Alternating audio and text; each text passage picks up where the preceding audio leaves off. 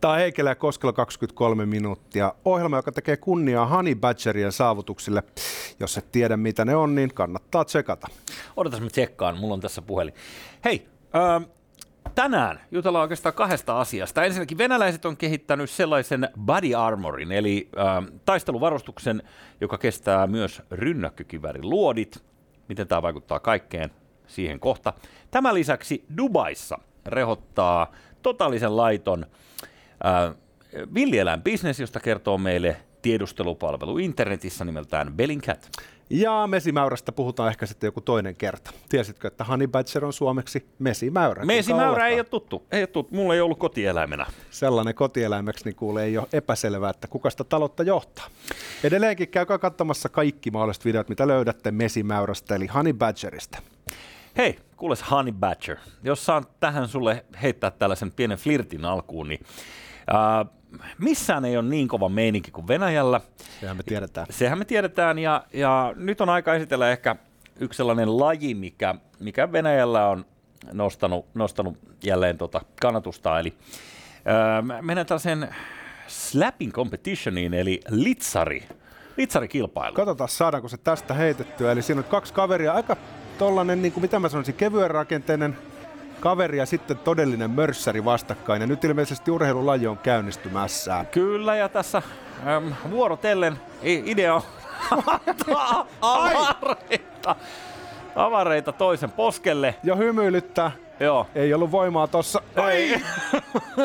Sen mä sanon, että kun toi karvakäsi tuosta, parrakas karvakäsi, kun antaa ton pienen kämmenensä puhuu, niin siinä voi äkkiä käydä vähän huonosti. Mitäs eikö tämmöisessä lajissa pitäisi olla painoluokat niin kuin kaikissa sivistyneissä lajeissa? Ilmeisesti, mutta, mutta tässä aivan itseoikeutetusti niin Partasuu otti voiton.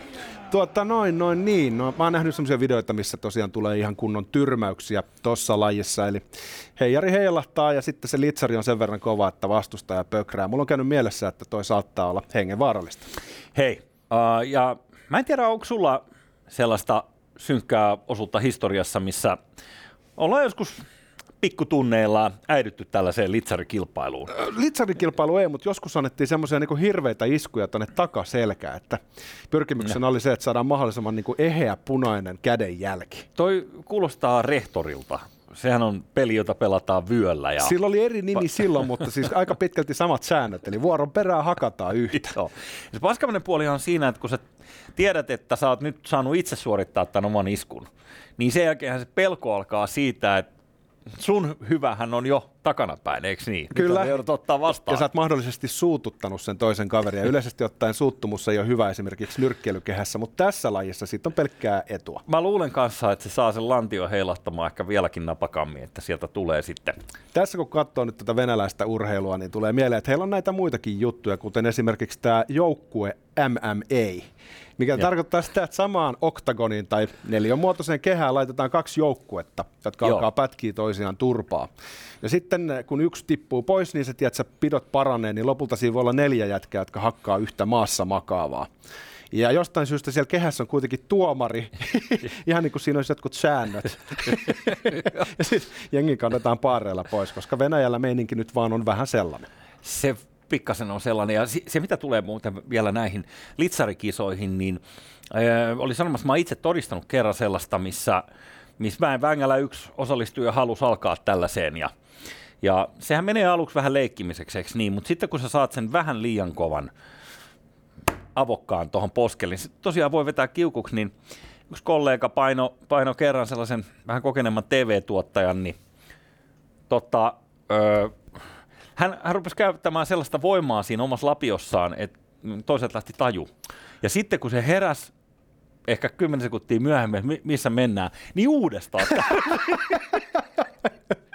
Tämä on kyllä toi psykotouhu, siinä voi lähteä hammas irti, tai sitten jos se osuu tuohon korvan päälle, niin voi pamahtaa sen verran, että tulee verta korvasta. Joo, ja tärykalvot voi mennä ja mitä kaikkea. Et pitäisikö nyt lähettää niille sun kavereille viestiä, että pojat, pojat, pojat. Varma. Ei Kyllä mä luulen, että viesti on mennyt perille.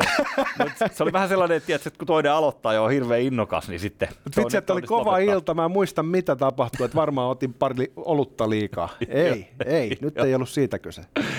Kyllä, kyllä. Ja tämä sama kaverilla on muuten myöhemmin musta silmä, ja hän kertoo, että se johtui siitä, että purjeveneen puomi tuli tuohon päähän. Mä mietin, että ah, okei, okay, Usko kokeile Varmaan purjeveneen puomi tuli. Muistatko legendaarisen sauna Timon, joka melkein kuoli löylykisoissa? Muistan.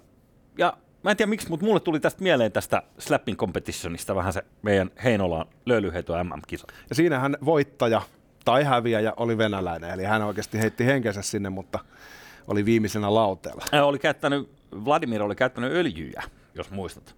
Se oli vetänyt vähän niin kuin sääntöjen rajamailla, että sillä oli pikkasen öljyä pinnassa, joka kai auttoi häntä kestämään sitä kuumuutta henkisellä tasolla, mutta, mutta kroppa oli eri mieltä, ikävä kyllä. Siis järkyttävä tragedia. Mutta se, mikä mun tulee aina mieleen näistä löylyheito MM-kisoista, niin, niin että kenellä oli toi alun perin toi idea, että jos meillä on suomalainen rentoutumisväline, meditaatio, sauna, rauha, eikö niin, kuona poisto, pestään synnit pois saunassa. Minkä takia luodaan sellainen kisaformaatti, missä idea on ikään kuin käyttää tätä nautintovälinettä niin mahdollisimman kivuliaasti. Niin, se on niin kidutuksen muoto. Varmaan mm. se tekee, että nautinto ja kipu on läheistä sukua toisilleen. Lempifilosofi e, Apulanta taisi näin sanalla joskus. Niin varmaan jossain biisissä Toni Virtanen on sinne skrivannut, mutta lähinnä niin kuin se, että jos ajatellaan, että Pinot Noir on, on nautintoaine, niin mä en näe sellaisia kilpailuja järjestettävän missään, että kuka juo eniten pinonuoria. Niin, niin, se on vähän niin kuin, että vedätkö naamatta, tai sitten vaihtoehtoisesti venäläinen versio pullolla naamaa. niin, niin, mutta et, ö, jossain määrin, en mä sano, että li, litsarit on kenellekään nautintoa. Mä ymmärrän siis siinä mielessä, että tämä kisa on ihan... ihan Hei, joo. maailma on suuri, ihmiskunta on aika jännä yli seitsemän miljardin joukosta löytyy varmasti ihmisiä, joille toi on se suurin kiksin aihe. Kyllä. Kun saa litsari oikein si- kunnolla tuohon poskelle. Mielellään vähän korvan päälle. Just niin. Vähintään soi päässä ja vähän tulee verta ehkä korvasta. Ja sen takia vaan lyö kaveri vähän kovempaa, että saa sitten itse takas vähän enemmän vielä. se voisi toimia. Mutta hätkähdyttävää, miten eri asioista niin niin pystytään järjestämään kilpailuja. Se on niin kuin reilu peli Hammurabin tyyliin. Mm. Ikiaikainen laji todennäköisesti. Ja, kyllä. Mutta jos me pysytään Venäjällä, niin tässä nyt jos siirrytään keskustelemaan sodankäynnin tulevaisuudesta, mihin meillä tietenkin natsat riittää. Onhan meillä NATO, na, me ollaan NATO yhteensopivia. joo, joo. Sinänsä ymmärretään hevon helvettiä. Ei teknologiasta, ei sodankäynnistä, ei mitään. Uh-huh. Mä myönnän, että mä olin yksi huonoimpia varusmiehiä ikinä. Olin äh, kartin jääkäri, lääkintämies ja erittäin väsynyt sellainen. Mä olisin arvannut B-mies, mutta siis Joo, ei nykyään mä olisin B-mies, koska mä oon kehittänyt kaikenlaisia elintasosairauksia, mutta nuorena vetreenä, eli laiskana varusmiehenä, niin en olisi Joo. tehnyt kunniaa talvisodan veteraaneille. Mutta tästä huolimatta me voidaan vähän spekuleerata sodankäynnin tulevaisuudesta. Nyt meillä on helkkarin mielenkiintoinen juttu edessä, joka liittyy Venäjään. Kyllä. Annas tulla nyt sitten Arto Koskelo No Venäjällähän on näitä yksityisiä sotilasteknologiafirmoja, jotka oikeasti tietenkin on Venäjän valtion käsikassaroita. Mm-hmm. Ja heillä on aika kova meininki, ja toisin kuin välillä ajatellaan, että venäläiset ei oikein mitään osaa tehdä. Sitten heidän tämä superpanssarivaunu, joka sammui jossain sotilasparaatissa, niin paljastui vähän sellaiseksi kuplaksi. Ehkäpä ei ainakaan siinä kohtaa ihan toiminut.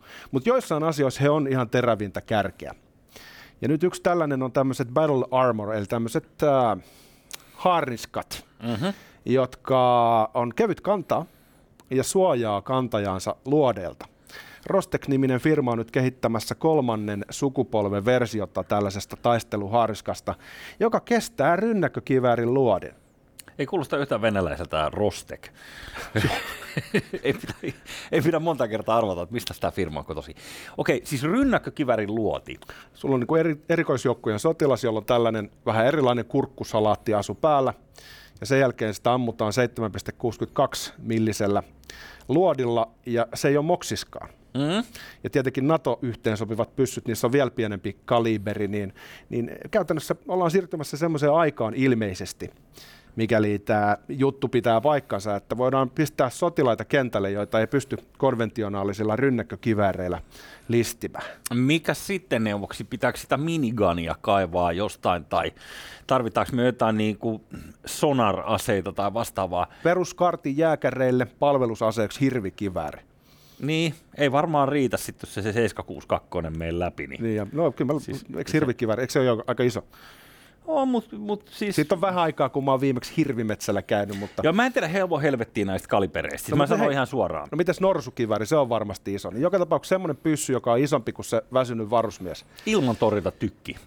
Joku tommonen. Sillä voisi. Gatling-tyylinen vois ratkaisu. Niin, mutta siis tämähän ja. jännällä tavalla taas avaa niin kuin sellaisia ajatuksia, että mihin tämä sodankäynnin tulevaisuus meidät vie. Kun perinteisesti esimerkiksi Suomen puolustuskyky on ö, pohjautunut massa-armeija, joka osaa sitten kuitenkin toimia autonomisesti pieninä joukkueina mm-hmm. ja, ja johtaa tavallaan sotaa vaikka sissitekniikoille tuolla itärajan tuntumassa. Mutta jos tällaisia erikoisjoukkoja rupeaa tulemaan, niin ei sun tarvitse laittaa kuin 20 tollasta, niin isokin joukko varusmiehiä pyssyjensä kanssa, niin on tietyllä tavalla samanlaisessa asetelmassa kuin keskiaikaisessa sodankäynnissä, jossa nämä levyhariskat oli ainoastaan rikkaimpien aatelisten homma, mm-hmm. mutta tiedätkö mikä oli yleisin kuolinsyy tämmöiselle ritarille, jolla oli tällainen levyhariska päällä? Todennäköisesti joku uupumus, sehän on siellä kaiken sen 40 kiloa alla. Joku, joku uupumiseen liittyvä. Hyvin lähellä, se lämpöhalvaus. Noniin. Eli käytännössä oli sellaisia sotakoneita, että talonpojat, kun tulee niiden pistimiensä kanssa talikoilla tökkimään, tai tavalliset mm-hmm. rivimiehet miekkoinensa, niin ne oli niin kuin haavoittumattomia. Joo. Niin ollaanko me siirtymässä takaisin tähän feodaalibisnekseen, missä erikoisjoukkojen hyvin varustellut supersotilaat pystyy pyyhkimään kentältä mm. vähäisemmät massa-armeijat? Joo. Mikä tämä oli Pizarro, Picarro, mikä tämä on tämä yksi näitä konkistadoreja, Joo, tai niitä oli monta, helvetin monta veljestä, mutta... Kuuluisa psykopaatti, joka hoiteli bisneksiä vähän tuolla Etelä-Amerikassa. Joo, en muista ulkoa, mutta siis se oli ihan naurettavan pieni ryhmä erilaisia ratsumiehiä, millä oli nykyaikaista asestusta vastaan 80 000 inkasotilasta, niin, niin siellä mentiin tietysti selvää jälkeen niin kuin uskomattoman pienen nipulla. Et siis siinä mielessä, tai jos sanot vaikka... Niin kuin, heillä oli muistaakseni vähän niin kuin muitakin etuja siinä puolella. Heillä oli tämmöistä biologista sodankäyntiä. Että heillä sattui mm. tulemaan oman saastasen, äh, tiedätkö, häpykarvotuksensa mukana vähän iso rokko, joka niin. sitten lehahti.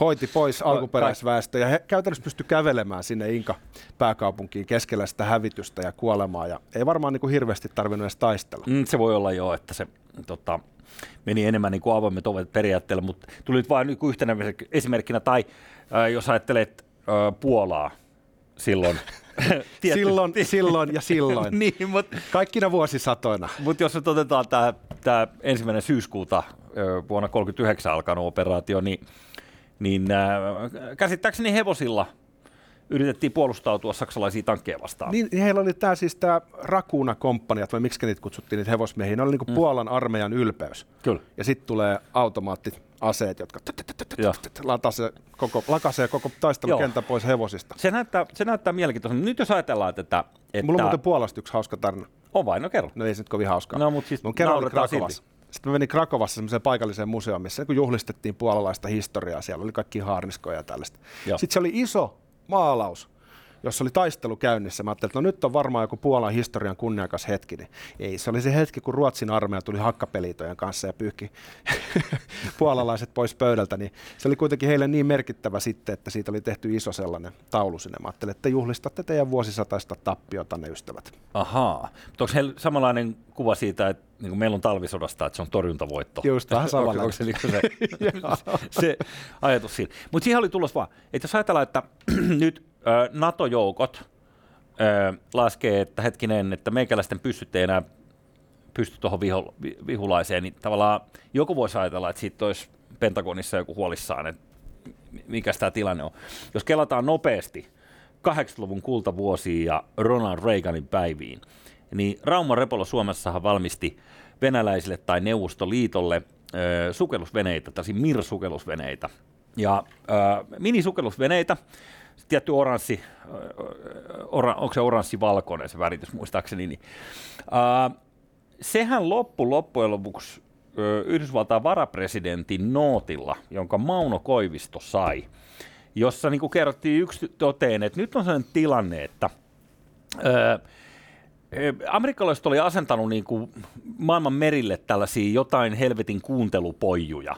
Ja he pystyivät kuuntelemaan kaikkea niin kuin liikennettä, mitä potkurista lähtee niin kuin kahteen kilometriin asti. Kahden kilometrin syvyyteen asti kuullaan sukellusveneiden erilaisia tota, manövereitä ja muuta. Paitsi sen kahden kilometrin jälkeen niin ollaan ongelmissa, koska heille ei ole niin kuin sinne sit accessia kuulla, että mitä siellä tapahtuu. Ja tämä Mirihan on siinä mielessä paskamainen laite, että sehän kesti niin kuin useiden kilometrien syvyyden, sillä muun muassa James Cameron meni aikanaan niin kuin tätä Titanicia ytsimään tällä, tällä Mirveneellä. Se onko tämä suomalainen innovaatio, mikä yhdysvaltalaiset kiersi? Ei, tää, joo. Se olisi ollut meidän uusi Nokia. niin, tai se Ikävä ollut, turvallisuuspoliittinen aspekti nyt sitten pääsi painamaan rahan painamista enemmän. Niin. Joo, ja se määrättiin se George Wlta, silloiselta varapressalta, tuli tosiaan niin kuin yksiselitteinen käsky, että on lopetettava näiden sukellusveneiden rakentaminen, koska se oli uhka niiden koko systeemille. Ne oli juuri sanonut valmiiksi. Nyt, jos venäläisillä on jonkunnäköiset armorit, jo, jotka eikö niin, tekee vanhanaikaiseksi suurimman osan niin kuin, tällaisista niin kuin taisteluvarustuksista, mitä nyt tulee niin kuin lähinnä siis ase, primääri, vahingoittamismekanismi. Niin... Silloin me ollaan samassa tilanteessa kuin Puolan uljaat ratsujoukot ja Saksan modernit konetuliaseet. Joo, Et en, en tiedä, nyt tämä uutinen tuli tässä, et en tiedä miten pitkä matka tästä on siihen, että heillä on vaikka nyt miljoona kappaletta tällaisia harniskoja, että siinä niin, voi vielä jonkun tiedetä, aikaa menee. Kuinka mutta... painavia ne on ja kuinka paljon niiden valmistaminen maksaa ja näin edelleen. Meillä ei ole näitä tietoja tässä, tässä niin kuin mm. spekuloidaan. Mm. Joo. tähän astihan nyt ollaan oltu siinä tilanteessa viimeiset parikymmentä vuotta ilmeisesti, että mm. se ilmaherruus on ollut kaikki kaikessa. Että Esimerkiksi tämä Irakin vallottaminen hoidettiin käytännössä pelkästään ilmaherruuden avulla. Pommitettiin sitten paskaksi kaikki irakkilaiset kaupungit ja mm-hmm. siinähän se sitten oli. Ja nyt sitten dronit on tullut mukaan tällä vuosituhannella vahvasti, ja oli tuo Armenian Azerbaidsan homma, niin armenialaiset otti nepparia sen takia, että Turkki toi omat droninsa, jotka on ilmeisen kehittyneitä, ja Azerbaidsanilla oli sitten ne käytössä, ja ilmeisesti myös Israelilta ostettuja droneja, niin ne onnistui sillä sitten kylvämään kauhua sinne Armenian vanha-aikaisten maajoukkojen keskuuteen sillä tavalla, että käytännössä armenialaisille ei ollut mitään mahdollisuuksia. Niin tässä on vähän samaa nyt nähtävissä sitten, kun tuolta kuulle rupeaa tulemaan nimeltä mainitsemattomasta ilmansuunnasta, joka osoittaa tuonne itään, niin tuollaista jengiä yli rajan.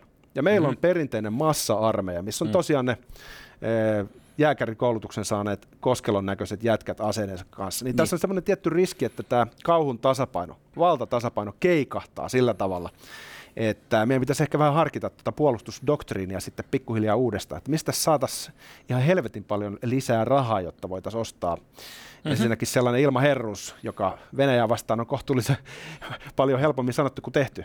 Ja sitten ehkä näitä erikois hifi gear juttuja Oletko sitä mieltä, että Super Hornettien tota, tilaamista, niin sinne pitäisi sarakkeeseen lyödä vähän lisää niitä lenskareita. Vai Varmaan mitä? pitäisi, jos olisi rahaa. Joo. Hei muuten, yksi juttu liittyen lentokoneisiin ja näihin pommikoneisiin. Satutko katsomaan urheilumies kun olet Super Bowlia? Enpä muuten taisin unohtaa. Ai sä unohdit. Mä Kato tiedän vaan. sen verran, että herra Brady voitti jälleen. Niin voitti joo. Tampa Bay voitti historiallisesti kotistadionilla ottelu, mutta jännä juttu, kansallislaulu, joka perinteisesti loppuu siihen, että hävittäjät lentää yli aina sen viimeisen Home of the Bravein aikana ja kylmät väreet menee. Kansanlaulu itsessä oli ihan, ihan joku uusi ihme kantrisovitus, kauhean kuulonen, mutta se, mitä tuli stadionin yli, niin ei ollutkaan niin viisi hävittäjää, jotka jättää vähän raitaa, vaan sieltä tuli äh, tuollainen pommikone, sitten sellainen steltti, se kolmiomuotoinen niin UFO-hommeli, ja sitten joku perinteisempi hävittäjä, niitä oli kolme. Ja se oli sellainen niin kuin demonstraatio siitä, että meillä on tuorempiakin vehkeitä. Klassinen voiman näyttö, koska ne tietää, Kyllä. että kaikki maailmassa katsoo Super Bowlia, myös just, venäläiset ja kiinalaiset. Just, just niin. Ja sitten siitä meni sellainen niin kuin, e-, erikoinen sommitelma näitä niin sotaleluja yli, niin tuli vaan sellainen fiilis, että okei, okay, joo, no niin, joo, että okei. Okay. Haluttiin vähän näyttää. Suosikki miljardöörimme Elon Muskhan oli suututtanut ihmisiä toteamalla korkearvoisille sotilasjohtajille, että toi hävittäjien aika on muuten ohi. Ei noille enää tee midis. Noni. Eli hän elää jo sitten seuraavaa vaihetta sodankäynnin tulevaisuudessa omassa päässään, ja kuka ties hän on jälleen oikeassa. Mutta tässä varmaan tiedätkö seuraavan 20 vuoden aikana tämä sodankäynnin todellisuus muuttuu sellaista tahtia, että täytyisi olla aika isot resurssit, että pystyisi olemaan mukana tuossa kilpajuoksussa, mm. joka liittyy vahvasti teknologiaan. Jos me katsotaan sitä tapaa, millä Suomen puolustus on perinteisesti järjestetty, niin sehän on aika uskottava. Meillä on ihan oikeasti korkea puolustustahto ja merkittävä armeija eh, pienen maan niin kuin kokoon suhteutettuna, mutta kovin ketterä se ei ole muuttumaan. Ja jos nyt mm. ajatellaan sitä, että se, tästä tulee tällaisia kaikkia jänniä ylläreitä, ja venäläiset on mukana gameissa, niin en mä tiedä. Ei mennä nyt NATO-keskusteluun, mutta sanotaan vaan, että en mä tiedä. Okei, no sanotaan sitten. Hei, tota, meillä on tässä pieni hetki aikaa vielä, niin mennäänkö sotaisista tunnelmista ihaniin äh, söpöihin eläimiin, äh, nimittäin Dubaissa Tämä tapahtuu. aihe, mistä me ollaan puhuttu, kun siellä tosiaan jengi pitää näitä villieläimiä. Lamborghinissa ajelee cheetah, eli Gebardi istuu sitten pelkään paikalla. Kyllä. Gepardi, joka on tunnetusti yksi maailman nopeimpia eläimiä, kenties se tun- nopein ainakin nisäkkäistä. Kuulemma Trivial Pursuitissa sanottiin, että onko se muuttohaukka vai mikä, mutta se ei olekaan Joo. nisäkäs. Joo. Anyway, Bellingcat, mahtava organisaatio, joka toimii itsenäisten tyyppien nettietsivä mentaliteetillä, niin ne on selvittänyt, että kuka niitä oikein myy laittomasti näitä villieläimiä, jäljittänyt semmoisen Instagram-tilin, jonka kautta kulkee ilmeisesti miljoonia dollareita ja päätyy nämä pienet söpöt eläimet vähän niin kuin julkisten kidutettaviksi. Kaikkiin näihin Instagram-kuviin, missä sitten jengi poseeraa, tiedätkö, kalliiden autojen ja tällaisten söpöjen tiikerien kanssa. No niin, ja sitten kun ne kasvaa isoksi, isoksi ne tiikerit ja villieläimet ja syö jonkun vauvan käden, niin sitten ne halutaan antaa pois. Ja... ja kiinalaiset haluaa aina ostaa kaiken, mistä löytyy hyvää raaka-ainetta niiden oma lääkinnälliseen bisnekseen. Jo, johonkin jauheeseen, että saadaan vähän lisää heijaria. Mutta meidän pitää varmaan tästä Belinkatista puhua joskus paremmalla lailla, koska se on tosi mielenkiintoista, millä tavalla tavallaan niin se parviäly toteutuu tässä Belinkatissa. Joo. Et näähän on pesseet, maailman parhaiten rahoitetut turvallisuus tiedustelupalvelut ihan puhtaasti vain yhdistämällä nettietsivien ö, fiksujen ihmisten kyvyn kaivaa tietoa esiin, esimerkiksi erinäisten valokuvien perusteella. Kyllä. Uh, joo, mä oon ymmärtänyt, siis Belinkatilla on monta, ka- kaikki mahdollisia Syyrian tilanteita ja muita, mitä ne on avannut. On tietyllä tavalla ollut vähän tällainen niin kuin, onko se nyt whistleblower sitten oikea sana, mutta mut, niin organisaatio, siinä missä joku Wikileaks tai... Ja eikö se ollut siinä bookcaseissakin, kun kummallisesti venäläisellä teknologialla ammuttiin alas matkustajakone niin. Ukrainan puolella, niin he pystyivät osoittamaan melkoisen aukottomasti, että se oli tullut venäläisiltä se Joo. laite ja Venäjän tiedustelupalveluukkelit oli siellä ollut ilmeisesti käyttelemässä sitä tai vähintäänkin kouluttaneet ne ukrainalaiset siihen. Joo. Se todellakin oli niin kuin valtiotason homma. Niin, ei Venäjällä kyllä yleensä. Siis johtohan ei tiedä mitään. Johtohan, hei, ne on vaan yllättyy kerta toisen jälkeen, että oho, joku myrkytettiin mitä, mitä, mitä tämä on. Mutta vielä näistä, niin kuin, me ollaan puhuttu näistä niin kuin, tästä sairaudesta, mikä liittyy tuohon tohon villieläinkauppaan, mutta kyllähän toi Dubai-osasto tai sanotaan niin kuin Arabian niemimaalta, niin no ehkä Amerikassa ja Kiinassa on myös samanlaisia hulluja, mutta se, se että sä haluat tällaisen niin kuin, niin kuin villieläimen itsellesi häkkiin tai että sulla on joku niin kuin Siperian tiikeri jumala takapihalla. Niin jos, jos sä mietit, miten jotkut kuvaittilaiset kohtelee niiden kotihoitajia, jotka on filippinäläisiä, mm. niin eihän ne kohtele niitä edes kovin inhimillisesti. Ei. Tiedätkö, kun ihmisoikeudet on ihan retuperällä, niin miten sitten eläinteoikeudet? Joo. Siinä on vähän kirittävää. Saanko näin sanoa nykyään? No, Heillä on vähän kirittävää. No, mutta eikö Saddamin pojillakin oli näitä villieläimiä? Ja muistan, että Saddamin pojat sai jonkun kilpakosia, että kimmakaveri yritettiin lähennellä, niin eikö niitä pari syötetty leijonille? Uday Hussein teke, Kwasai oli vissiin pikkasen niin järkevämpi, mutta Uday Hussein, se oli tällainen jäpä. Se syötti niin kuin, huonosti pärjäävät olympiaurheilijat suunnilleen niille lempitiikereille. Mahtava, ma- hieno, hieno, hieno mies, koska kuningas on kuollut. Kauan älköön kuningas.